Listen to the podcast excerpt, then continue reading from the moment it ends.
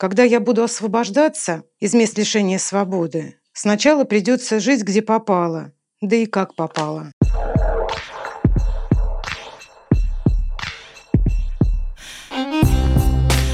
Привет! Это подкаст «Женский срок». Его ведем мы, Саша Граф и Ксения Сонная. Мы решили разобраться, как устроено женское заключение в России. В тюрьме женщина остается наедине с государством.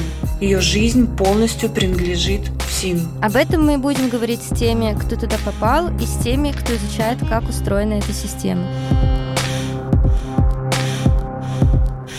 Вину свою признала, раскаиваюсь, стала на путь исправления.